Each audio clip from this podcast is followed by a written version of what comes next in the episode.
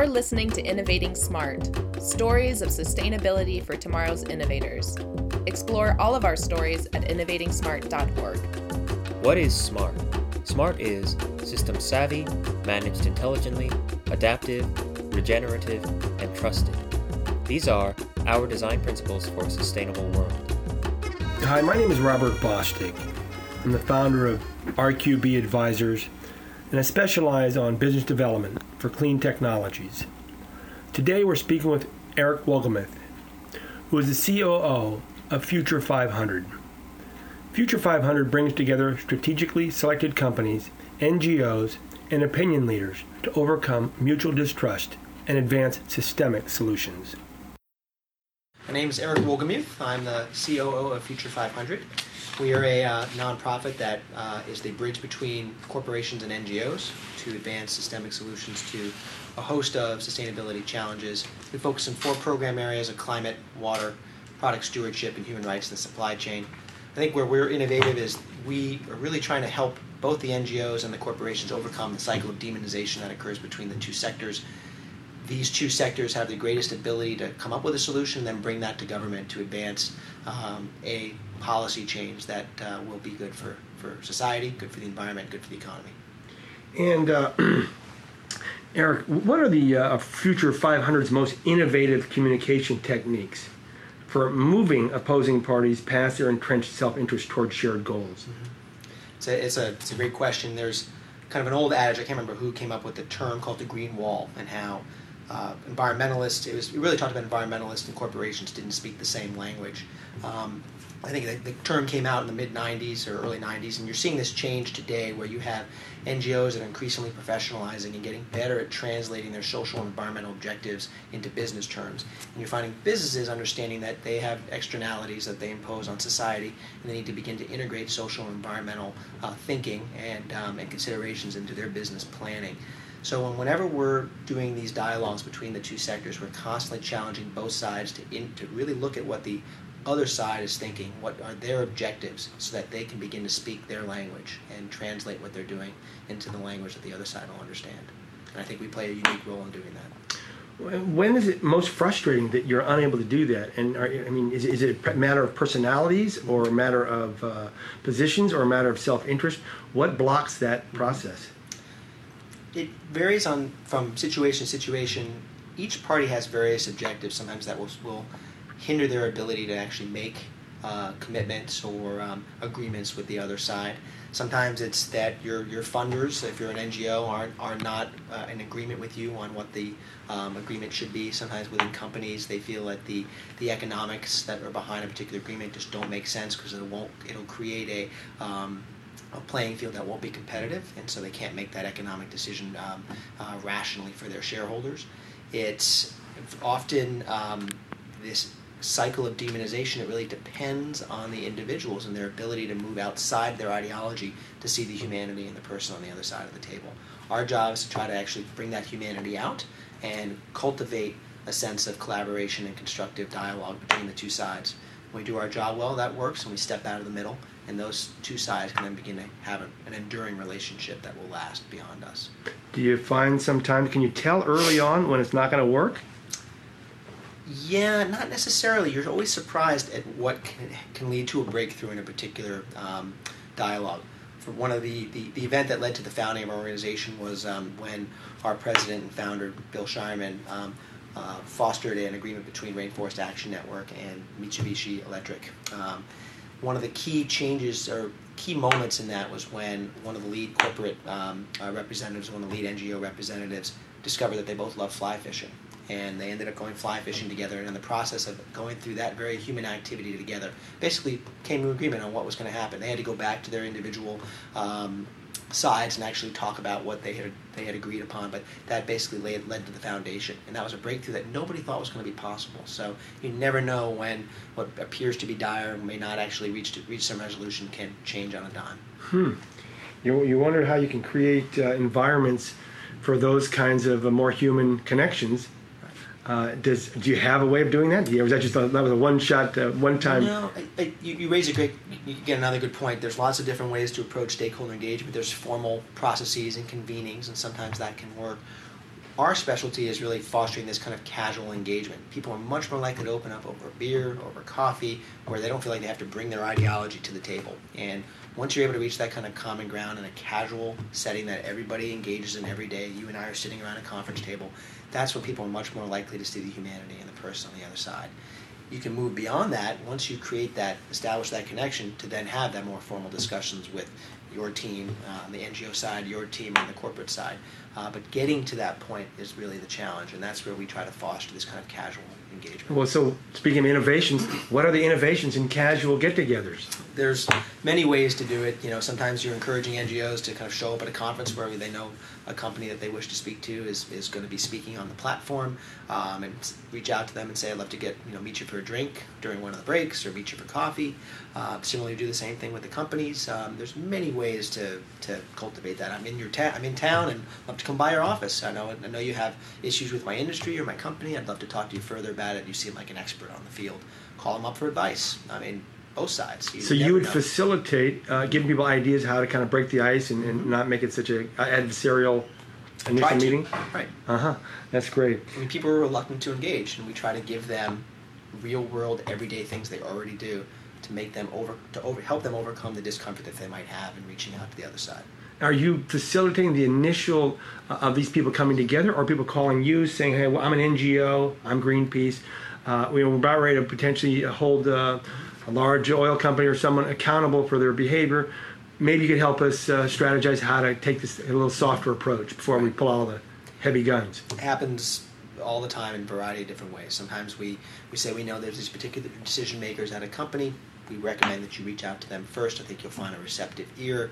Similarly, with the NGOs, they're not monolithic. There are individuals within each organization that may be more willing to engage in a constructive way than others. And so we really try to connect the dots and get those kind of folks together. That's great.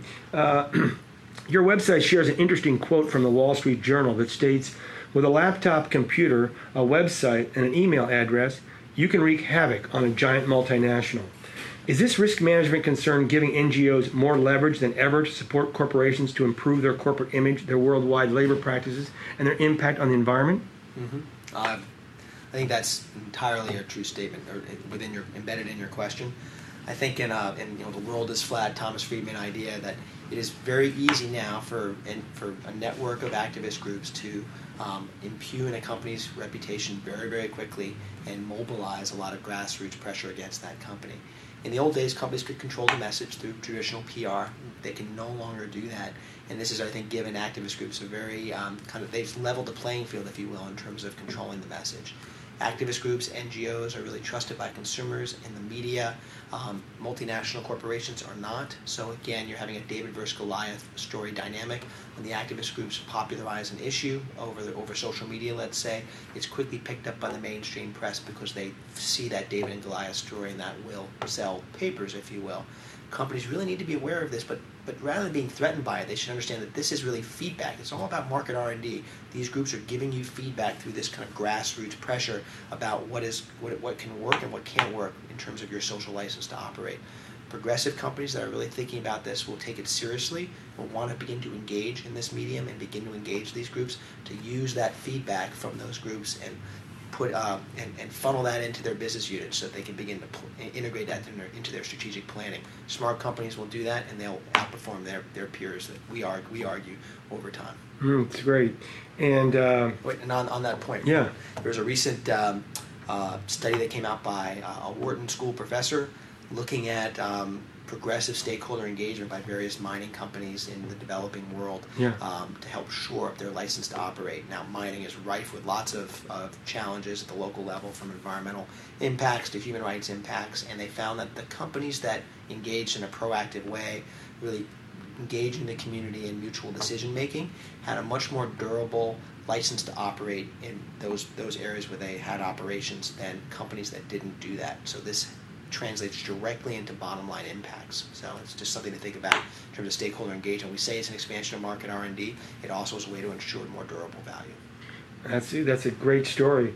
Um, uh, there's an insightful quote I once heard by Poul Anderson. He said, I have yet to see any problem, however complicated, which, when looked at in the right way, did not become still more complicated.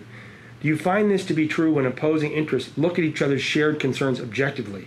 Yeah, um, absolutely. Sustainability issues are highly complex. I think that uh, when you're dealing grappling with a issue that's being put out into the popular mainstream, everyone's using their sound bites to get their point across. But fundamentally, when they get down to, to the table together and they really explain, when a company explains what they're actually doing operationally, what their challenges are cross functionally in terms of aligning various business units around a common, let's say, procurement specification, uh, when the NGOs begin to really understand the economic dynamics that are happening in, in, in various industries, they begin to understand the complexity of the problem and um, can begin to work together on a more systemic solution uh, to address that problem. It's, you know, sound bites aren't going to get you there. It's when you really roll up your sleeves that you're going to come up with a solution that will work. Thank you. Uh, and um, how does this truth, the fact that they realize that they have uh, have very complex realities each team side is facing. In fact, the corporate side has much more complex realities than the NGO side. NGO side is just trying to make sure that they're holding their feet to the fire about the externalities. The corporate side is trying to probably push kick down the road a little bit if they can. But how um, does this truth transform perspectives and strategic outcomes? Mm-hmm. It's um, I mean the transformation occurs when a company is willing to understand the race to the top dynamic. So if a company can position some agreement in a way that will advantage itself vis-a-vis its, its competitors by them forging that agreement that those activist groups are then going to turn to the next company in the industry and the next company in the industry. So there is a first mover advantage that occurs um, if a company is really uh, progressive enough to work with that group to frame a solution that will, will be better for that company vis-a-vis its peers. So that can be very transformational in terms of an industry's impact on, a, on any given issue. And really smart activist groups understand that trying to cultivate this race to the top where they play different companies off one another.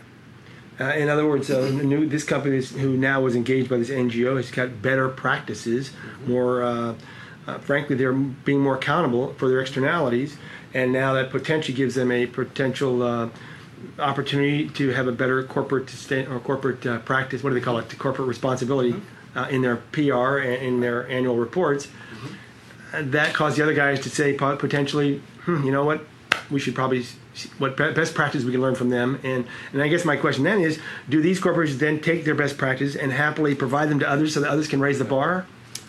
Not not always. I mean, often you're finding that a company's um, peers are watching the dynamic between an activist group and a, and a, corporation, and they're already behind the scenes trying to figure out what they need to do now to get their house in order. Um, so I think where the real action tend, tends to happen is if an industry is beginning to advance some solution for the industry, they can then go with the NGOs to whether it's their state legislator or the national um, or, or, you know at the federal level to try to advance a solution or a policy that will institutionalize the change that they're beginning to put in place at their industry level. So that is, you know, you see things happening right now on fracking. This is a great example where there are some players that think there is a responsible way to do fracking, and then there's a lot of wildcat independent operators out there that aren't doing so. It's a lot more complicated than that, but at a basic level. And you're seeing some mainstream environmentalists who really believe in natural gas as the bridging fuel to a low carbon economy.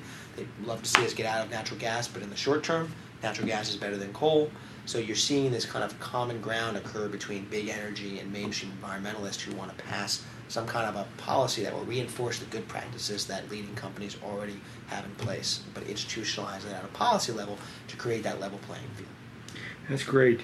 Um, my final question is: is um, today our political system is trapped in an epic ideological battle what innovation does Future 500 have to break down ideological battles into shared strategy to satisfy all parties' political agendas and self interest? Mm-hmm. Um, I touched on a little bit in my last comment, but fundamentally, at least in the work that we do, we will talk to everybody conservatives, Tea Party activists, to the progressive left environmentalists, environmental justice groups.